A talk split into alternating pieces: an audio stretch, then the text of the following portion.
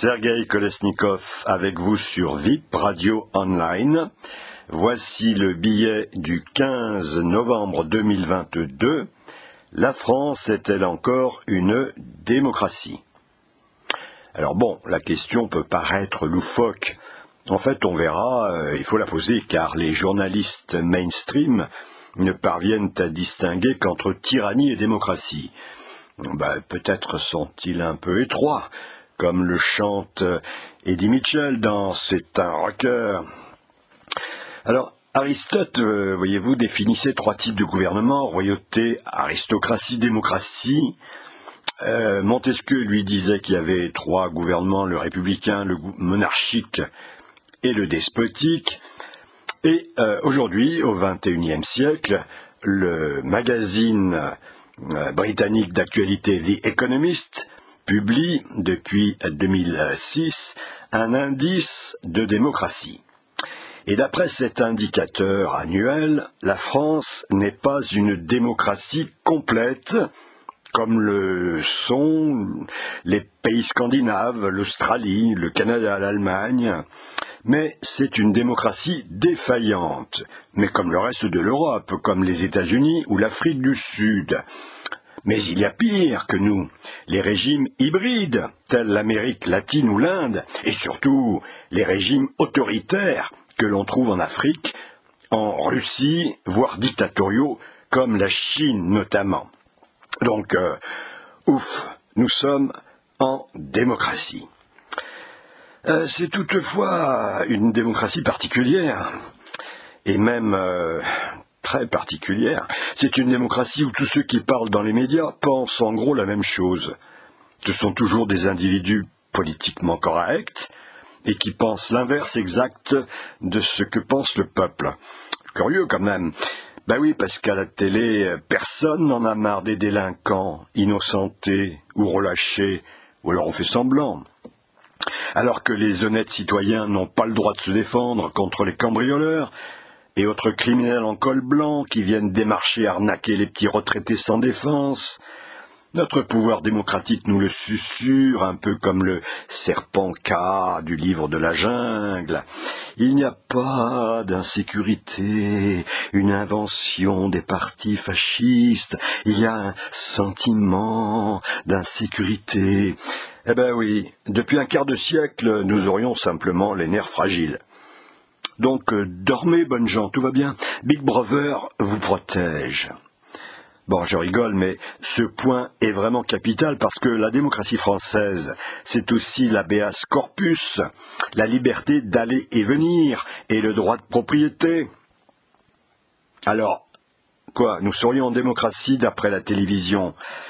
Et dans notre belle démocratie, alors euh, on a le droit de se faire brutaliser dans la rue, égorgé comme Samuel Paty, assassiné comme le staff de Charlie Hebdo, on doit subir la loi des caïds de la drogue, qui ont remplacé celle de la République, on doit accepter de voir nos monuments historiques tagués, notre culture niée, nos lieux de culte et de mémoire profanés.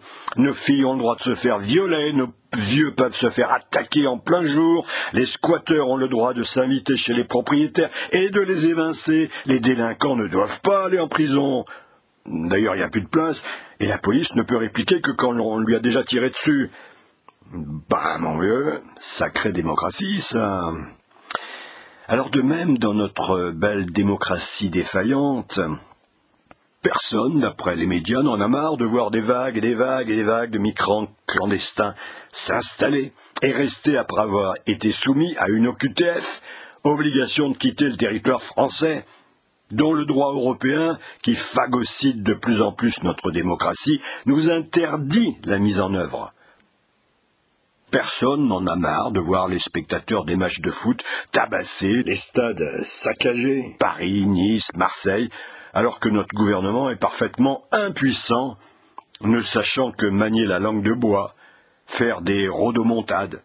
Mais c'est quoi cette démocratie où on se fout du peuple? Quoi? Que, que, dites-vous? Que, que j'oublie l'essentiel? Que dans notre dans les urnes, nous sommes parfaitement libres de voter, et que le choix est grand, pas comme dans les dictatures. Ah mais oui, bien sûr, mais j'y pensais plus. Mais oui, vous avez raison, nous sommes donc en démocratie, puisque l'on peut voter. Et puis d'ailleurs, on peut même encore manifester, faire la grève. Hurrah Tout va bien.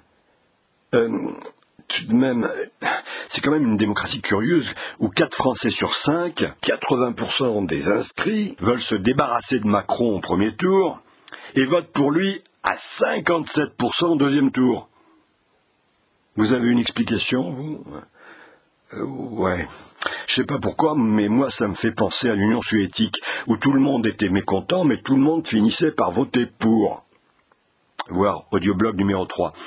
Que dites-vous qu'il ne faut pas exagérer, que chez nous on va pas en prison pour un délit d'opinion quand même? Ah ben, encore heureux. Chez nous, pas de goulag. Hurrah Merci l'Élysée de ne pas nous embastiller. C'est vraiment sympa. C'est là ça la démocratie pour vous. Ben D'ailleurs, euh, dans l'URSS post-stalinienne non plus, il n'y avait pas de délit d'opinion. Ben oui, il n'y avait que des malades. Euh, euh, les dissidents, les critiques étaient soignés en hôpitaux psychiatriques. Et les bons citoyens, eux, étaient soumis à la propagande médiatique H24. Bah, un peu comme chez nous, quoi. Hein. Chez nous, euh, faut dire, les dernières manifs, c'était les gilets jaunes. Certains ont quand même fini mutilés après les jets de grenades. 14 ont perdu un œil. Ding Ah, désolé, un coup de fil. Je croyais pourtant avoir fermé mon portable. Que dites-vous, monsieur Mr. Orwell? Oh, yes que si la liberté a un sens, elle signifie le droit de dire aux autres ce qu'ils n'ont pas envie d'entendre. Ah oui, mais je suis tout à fait d'accord, sir. Quoi? Que, je parle aussi de la censure. Yes, yes, yes, of course, sir. Goodbye, goodbye. Voilà, excusez-moi, un appel intempestif. Euh, où en étais-je? Euh, je compléterai mon propos en disant que parmi les droits de l'homme, il en manque un. Ou plutôt, il a disparu chez nous. Ben, c'est le droit d'aller au goulag. pour les hors-la-loi et autres criminels. Sans quoi, comment la justice pourrait-elle fonctionner? Eh oui, la démocratie, c'est le gouvernement du peuple, par le peuple, pour le peuple, au contraire des, des dictatures ou des oligarchies. Comme le chantait Aznavour, y a encore, il y avait la droite, il y avait la gauche, il y avait une presse d'opposition, des manifs politiques dans la rue, des émissions débat à la télé. Mais aujourd'hui, c'est le règne de la dictature, de l'idéologie politcorrecte. Même les dix petits nègres d'Agatha Christie sont devenus ils étaient dix. Les sketchs hilarants d'Alex Métayer ou de Michel Leb sur les Noirs ou de Pierre Péchin, qui fait plier de rire la euh, France en 1975, avec la, euh, sa fameuse Ségale et la Formée, sont aujourd'hui devenus euh, ben, tout simplement légalement impossibles. de toute façon, il est maintenant défendu de rire ou de s'amuser. Il faut s'engueuler en direct pour faire du buzz. C'est à qui trouvera la formule choc, le propos vengeur ou scandaleux dont le cirque médiatique télévisuel et les réseaux vont s'emparer. La télévision est devenue un instrument de décervelisation de masse qui forme un être mou, suffisamment vide et décérébré pour avaler les bobards de la pensée unique, avec des shows politico-médiatiques, bons pour la carrière des intervenants, pour ça qu'ils y vont, axés sur le spectacle pour faire croire au maintien du débat démocratique. Et pas la peine d'essayer de changer de chaîne. Bah, vous avez sans doute tous essayé. C'est partout le règne de la langue de bois, comme en URSS, et de l'idéologie woke, comme aux USA. C'est l'abrutissement de masse par la civilisation des jeux, de la violence, de la pornographie, le lavage de cerveau par les journaux à grand tirage, les films d'Hollywood qui collent à l'idéologie porteuse, qui est dans l'air du temps, alors oui, on a le droit de voter. Bon, mais ce sont les médias qui accréditent les candidats qui leur plaisent, ceux qui sont conformes à leur idéologie. La seule différence, c'est qu'en URSS, c'était le Parti communiste de l'Union soviétique qui choisissait les candidats. Bon, mais à part ça, c'est quand même pas un hasard si Russia Today, qui n'existait pas en Union soviétique, hein, a doublé son audience grâce aux Gilets jaunes. Ben oui, sur RT, il n'y avait pas de censure. On a d'ailleurs peine à croire que les libertés de notre expression démocratique aient vraiment existé un jour. Mais pourtant nous en avons des preuves, des preuves fossiles. En visionnant les archives de l'INA, l'Institut national de l'audiovisuel, on voit que ça a vraiment existé, des émissions telles que Armes égales, L'heure de vérité, Actuel 2, mais aussi le, petit rapporteur de Jacques Martin, les sketchs de Coluche, le bébé de show de Jean Amadou, Colaro et Roucas, etc. Et les émissions à scandale de Michel Pollack, ben oui, ça a vraiment existé. La France a vraiment connu la liberté dans le passé. Qui a tué Davy Moore chanté Bob Dylan? Et comment et pourquoi est-il mort?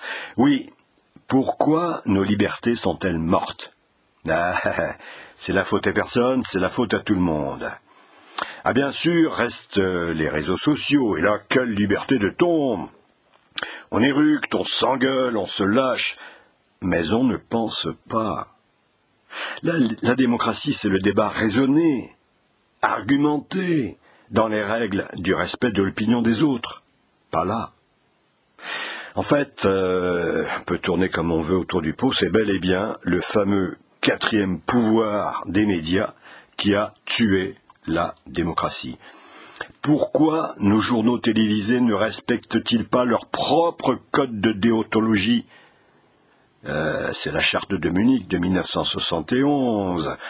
Un journaliste digne de ce nom devrait chercher à informer, à présenter des faits à vérifier ses sources en écartant les simples rumeurs, à présenter la diversité des points de vue et à respecter une position neutre et équilibrée, sans parti pris. Pourquoi passe-t-il son temps aujourd'hui à relayer la pensée politique correcte et les infos revues et corrigées par la bisounourserie au pouvoir? Quoi? Nos journalistes qui ont un solide bagage culturel et sont bien rémunérés, seraient-ils euh, pourris, vendus, pieds et poings liés à un brick brover malfaisant? se demande nombre de téléspectateurs. Hmm, oui, ça c'est du complotisme. Le, le complotisme, vous savez, c'est quand on n'arrive pas à expliquer les choses, alors voilà, c'est l'explication par la magie. La réalité est plus complexe. Ils ne sont pas appointés par une puissance étrangère, ils croient réellement faire leur métier.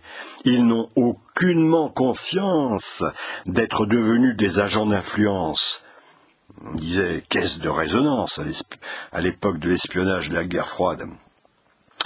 Et c'est bien ça qui fait frémir, leur manque de recul, c'est-à-dire, pour parler clair, de culture générale, pour nombre d'entre eux, et oui, cette insuffisance est telle qu'ils ne sont plus conscients, fussent-ils extraordinairement brillants et intelligents, car ils le sont, de porter un regard idéologique sur l'actualité.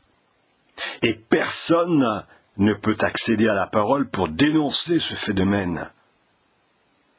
Or, il s'agit là ni plus ni moins que d'un kidnapping de la libre expression, bref, de la démocratie qui fausse totalement le résultat des votes, en fabriquant un jet continu de l'idéologie correcte, laquelle influence gravement la liberté de penser. Pour un Florent Pagny qui chante Vous n'aurez pas ma liberté de penser, combien de téléspectateurs sont-ils abrutis par le correct de la télévision?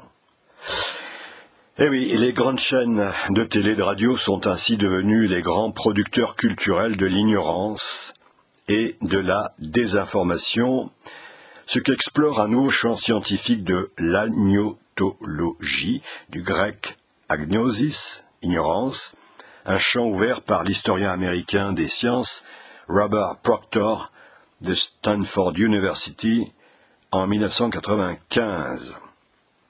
C'est d'ailleurs fascinant de démonter les mécanismes collectifs de la production de bêtises. On y met à nu le fonctionnement réel d'une société. Comme le disait Durkheim dans ses leçons de sociologie, je cite, Un peuple est d'autant plus démocratique que la délibération, que la réflexion, que l'esprit critique jouent un rôle plus considérable dans la marche des affaires publiques. Il l'est d'autant moins que l'inconscience, les habitudes inavouées, les sentiments obscurs, les préjugés en un mot soustraits à l'examen, y sont au contraire prépondérants. Eh bien oui, nos journalistes sont en fait plutôt indépendants de l'État ou même des actionnaires ou des, des, chaînes privées, mais ils sont totalement dépendants de leur idéologie à eux, eux qui sont formatés par les écoles de journalisme, socialisés dans leur milieu, baignant dans leur jus progressiste, bisounours, totalement hors sol et suivant la morale politique correcte, voire aujourd'hui carrément wok. C'est pour parler comme le sociologue Pierre Bourdieu, un habitus de classe, qui fait que chaque journaliste aura, je cite, tendance à croire que sa manière d'appréhender le réel est la manière naturelle. En fait, je me dis que lorsque ces jeunes journalistes étaient teenagers, leur vision du monde avait déjà été fabriquée, déformée au lycée. J'ai bien connu le lycée. Et fait toute ma carrière là-dedans. Au cinéma, à la télé. Alors on a un criminel aujourd'hui, Sciences Po, mais c'est bien avant. Et oui, la vraie force, elle est culturelle, idéologique, disait Gramsci. Et nous qui les écoutons, eh ben nous les croyons. le médium, c'est le message, disait McLuhan en 1964 déjà. C'est-à-dire que le contenu est légitimé par l'institution. La technique n'est pas neutre. Au contraire, elle neutralise et anesthésie les cervelles. Et effectivement, discuter avec quelqu'un aujourd'hui, c'est le plus souvent entendre les propos de France Inter, LCI ou BFM TV, assimilés comme point de vue personnel. On ne va pas chercher plus loin, on ne va pas creuser ni chercher à mettre en perspective, voire à critiquer. Ben non, la bonne soupe est servie, a plus qu'à l'avaler. Ben voyons. Pourquoi cette naïveté de tout prendre pour argent comptant Et c'est que nous sommes sortis de la démocratie libérale et entrés dans l'ère de la démocratie surveillée, sous contrôle de l'idéologie totalitaire du nouvel ordre moral. Le plus bel exemple aujourd'hui, c'est la guerre d'Ukraine. Bah oui, parce que le Covid, ça aurait été un bel exemple, mais c'est déjà un peu loin. Au début de cette guerre, euh, Hélène Carrère d'Ancos a été invitée à la télé pour décrypter les menaces de Poutine. Or, elle y a rappelé que la géopolitique avait ses propres droits et qu'en 62, Kennedy avait menacé Khrushchev de la guerre nucléaire si l'URSS ne retirait pas ses missiles de Cuba, un pays pourtant indépendant. Euh, depuis, on la voit moins à la télé. On nous fait croire que les, Ukrainiens dans leur ensemble soutiennent Zelensky, mais, mais, pas du tout.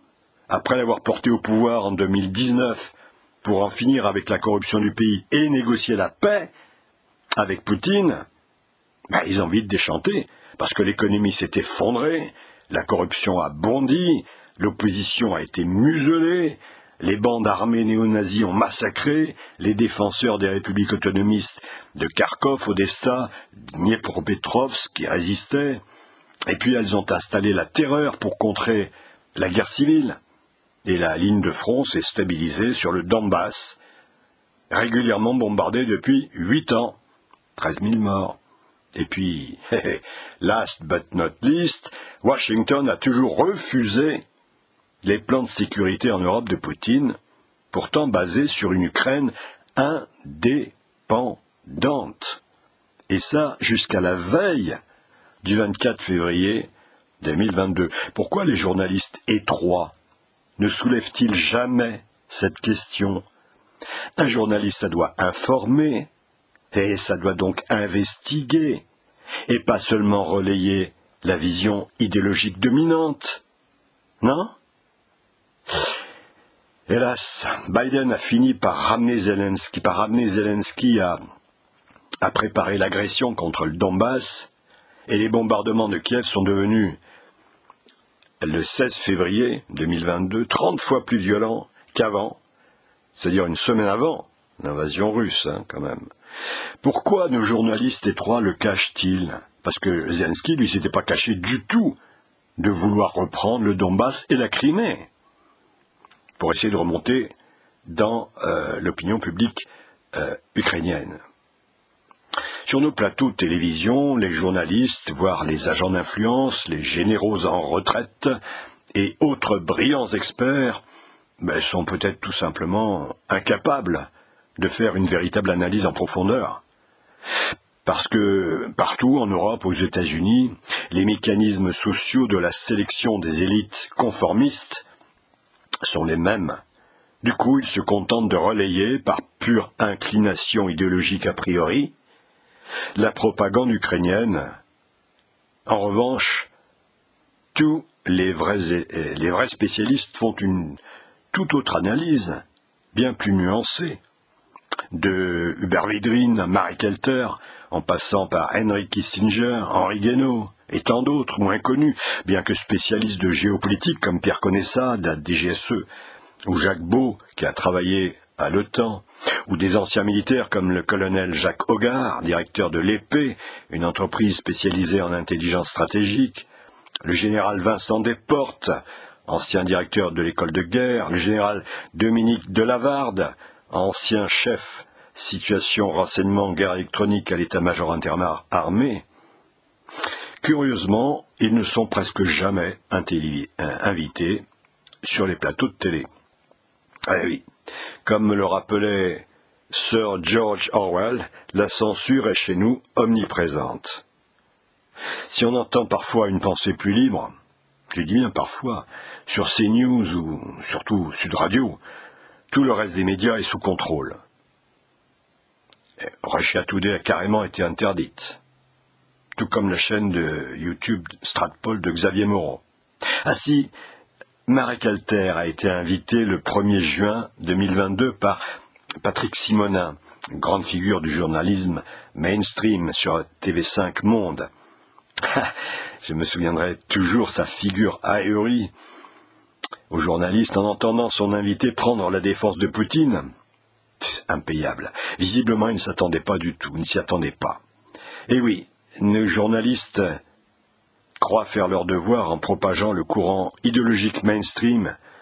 Ils sont complètement imbibés du culture woke, et c'est ça qui fait peur.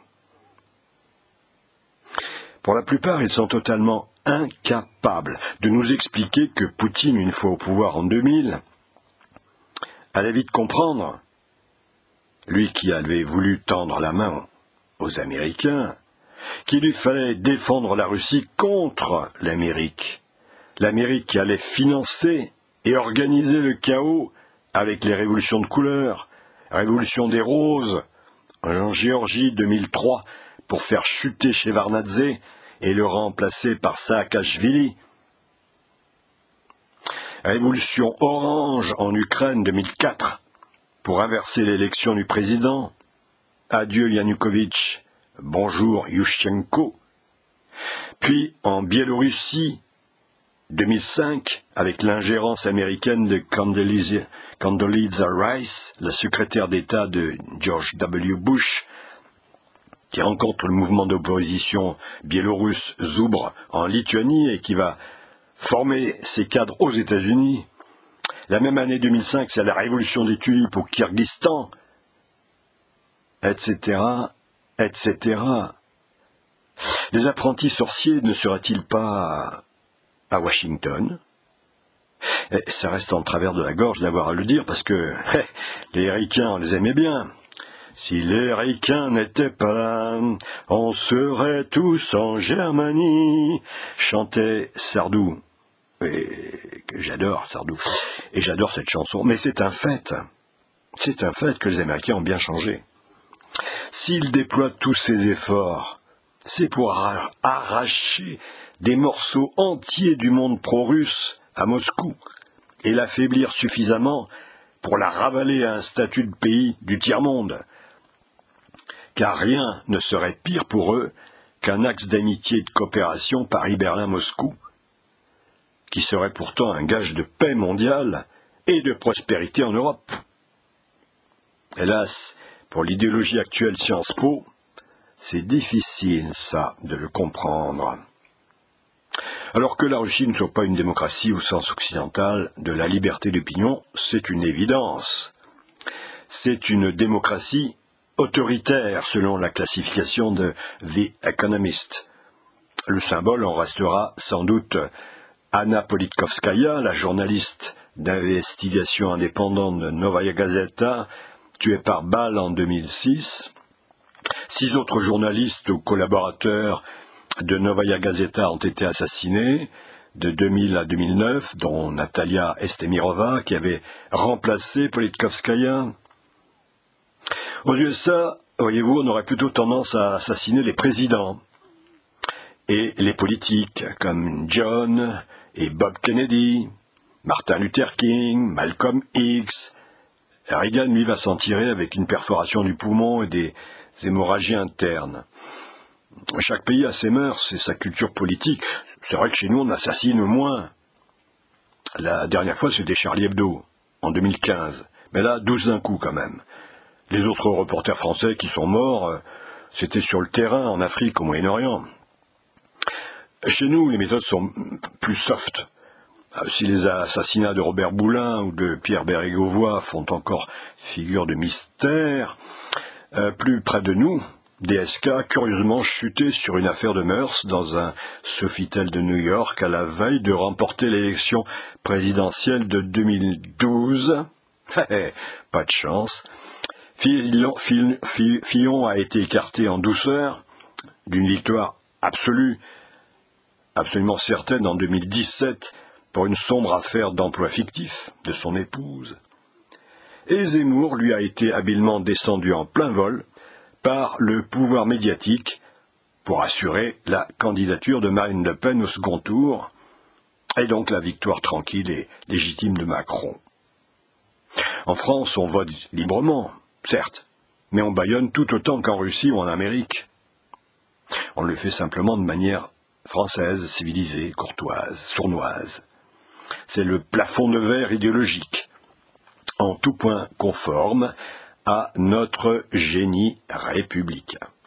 Et c'est ce même plafond de verre qui avait été crevé par le populiste Trump en 2015 devant des médias américains ahuris, relayés chez nous par nos ténors de la pensée unique euh, et tout aussi ahuris, ceux-là même euh, qui s'offusqueront du choix pour le Brexit en 2016, des murs anti-migrants de Viktor Urban Orban en Hongrie, du désir de la Pologne de conserver sa souveraineté contre le progressisme en matière d'avortement, de droits LGBT, de patriotisme, de culture religieuse, etc. Bref, en matière de questions sociétales, euh, c'est-à-dire au sujet des fameuses valeurs, valeurs qui sont absentes des prérogatives de Bruxelles, quoi qu'en pense euh, notre charmant couple Emmanuel et Ursula. Prérogatives inscrites dans aucun traité de l'UE. On ne parle pas des valeurs là-bas. Aujourd'hui, la victoire de la droite en Suède, de Mélanie en Italie, des soufflements du macronisme en France, tout ça fissure de plus en plus l'apparente unité de l'Europe des technocrates non élus de Bruxelles. Bref, la bataille n'est pas entre réactionnaires et progressistes, comme le croient naïvement nos amis journalistes. Elle est entre les démocrates conservateurs, plus ou moins réformistes, et les utopistes, plus ou moins révolutionnaires de tous bords, des communautaristes atlantistes anti-identitaires à la Macron, ou des tenants de la culture totalitaire woke et du nouvel ordre moral à la Mélenchon. C'est un combat de civilisation. Alors, la France, démocratie défaillante, je dirais plutôt dévoyée. Hum. Précision et richesse du vocabulaire français, ça aussi c'est le génie de notre pays. Allez, ciao la compagnie et portez-vous bien.